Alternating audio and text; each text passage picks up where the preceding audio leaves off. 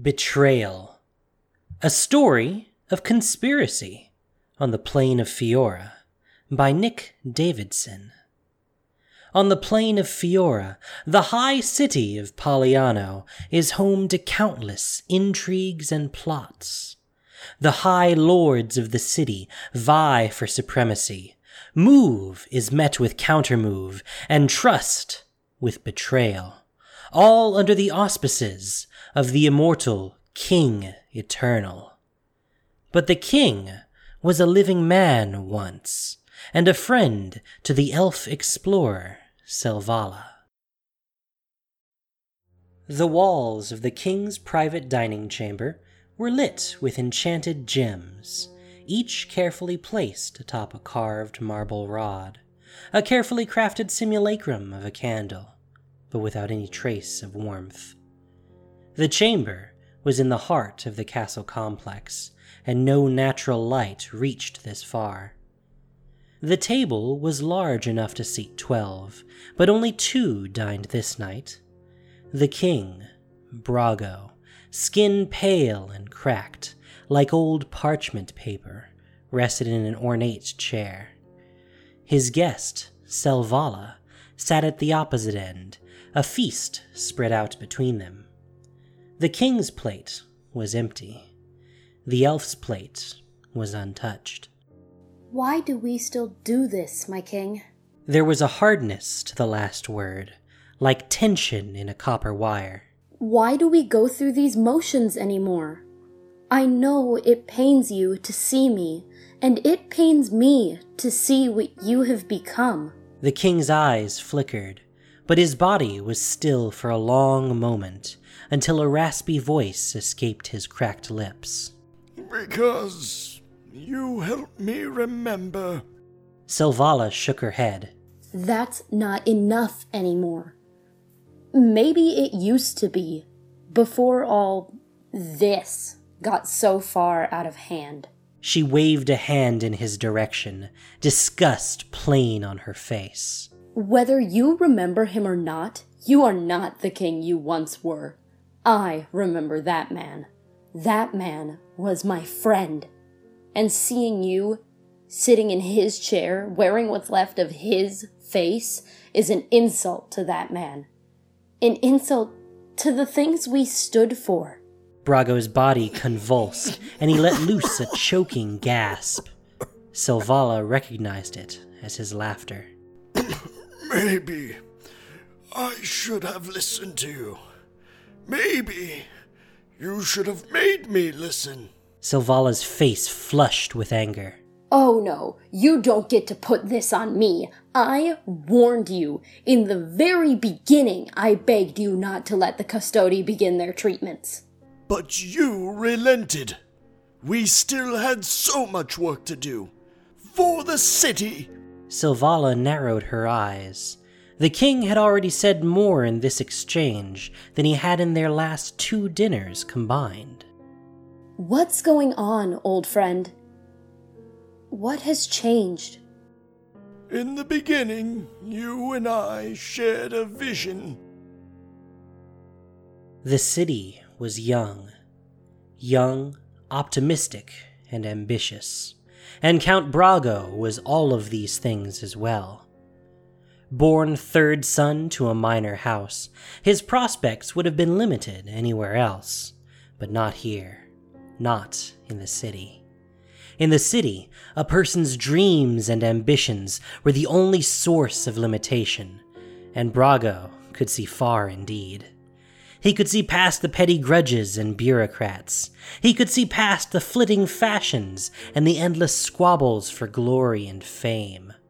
He saw the raw potential of what the city could be. He saw its beating heart, and it thrummed in perfect synchronicity with his own. And he could see a path to that potential.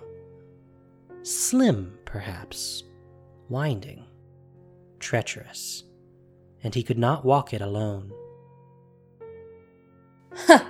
you speak to me of a vision that was seventy years ago, you old fool. Yes, yes, when I was as much of a fool as you have become, I believed in you. Your words dripped with honey and light, and I believed, which makes your betrayal all the more bitter, old friend. Betrayal? Brago's voice rose, almost taking on a human tone once more. I never, I never lost sight of what was best for the city. Even now. The two were inseparable, and they worked together flawlessly. He was a terror in the courts and council chambers, his arguments flawless, his entreatments irresistible.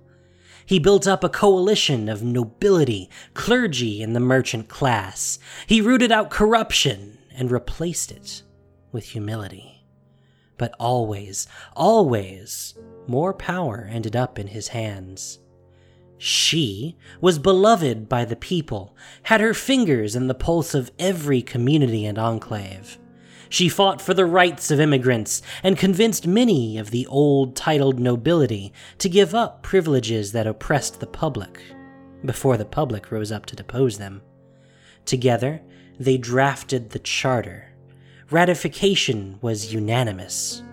It was their hands, clasped together, that forged Paliano. You lost sight of everything once you started to value your own life above those you served. How long did you let yourself believe that what the custodi were doing was medicine? It was. I wasn't going to let my health stop us from achieving our goals. Everyone dies, Brago. Everyone ages. Everyone dies. Peasants and kings alike. that must be easy for you to say, looking just a few years older now than when we met. You can't say what you would have done in my place. Selvala looked down and paused. Perhaps not. King Brago had been on the throne just three years when the doctors diagnosed his illness hereditary and incurable. He would not last the year. Selvala was devastated. Brago was in shock. When the priest came to him and told him there were treatments he could undergo that would magically preserve his body, he was cautious. He and Selvala discussed and debated the matter extensively. Neither liked the idea of putting his life in the hands of the priesthood, but each feared what would happen should the new king die so soon. The alliances they had struggled to build could crumble in a heartbeat. The shining city could return itself to glittering ashes so quickly. In the end, they relented. The custodi were formed, and the king lived. And he lived. And he lived. History will judge me fairly. All that we have achieved, all the good we have done, it was the only way. Brago, if I heard those words from any other man's lips, I would know him to be a tyrant. Brago seemed to deflate again. Selvala, there will be no more treatments. Shock, joy, and fear flashed across Selvala's face. She stood, walked to his side, and knelt next to his chair. She took his dry hand in hers. It was neither warm nor cold, and felt to the touch like nothing so much as an old leather bound book. Brago, this is the right choice. By all we held dear, I will miss you. But this is the right thing. Brago coughed, a rattling, wheezing sound. No, it's not like that. There will be no more treatments because they have gone too far. I cannot die, Selvala. My mind will rot in this cage of bones and skin. It has already begun. My eyes have all but gone already. I cannot eat. I cannot sleep. I no longer hurt, but for a long time I hurt very badly. Now I miss even the pain. Selvala sprung to her feet, furious, her hand reflexively grasping the hilt of her long hunter's knife. Those monsters! What have they done to you? For what they've done, I should. Brago lifted a limp hand. No, no. Turn your anger toward me, where it can yet serve you, Selvala. I cannot die naturally, but I think I must die, and you are one of only three people in the city who is permitted a weapon in my presence. Selvala closed her eyes. As soon as he had said those words, she knew that she would do this for him. Brago, you were a good king. A good man. She stood, stared him in the blue, milky eyes, and drew her knife. I forgive you. She thrust the blade once into the king's heart. There was almost no resistance, like stabbing a knife into a sack of dry grain. His ancient body began to crumble almost immediately, and as he fell to dust, he whispered two words You won't. Selvala strode out of the dining room and cast her knife on the floor. The guards escorted her away without a word. The custodi shuffled into the cold throne room, hands concealed in their long sleeves for warmth as much as propriety. Gray faces, hard eyed men and women, peered out from under embroidered hoods. They formed a circle, and the eldest spoke. The king is dead. We will keep the news contained as long as we can, but the knowledge will escape these walls. Before it does, if we wish to remain in power, we have much work to do. The temperature in the room dropped suddenly, and the lights flickered. A presence entered the room, cold and angry.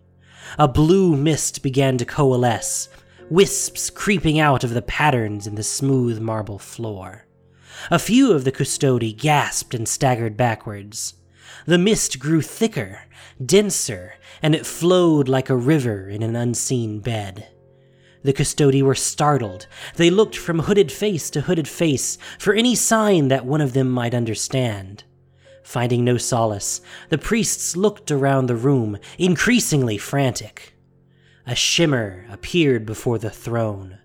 The mist drew itself up and formed the shape of a man, and the idea of armor became solid around him.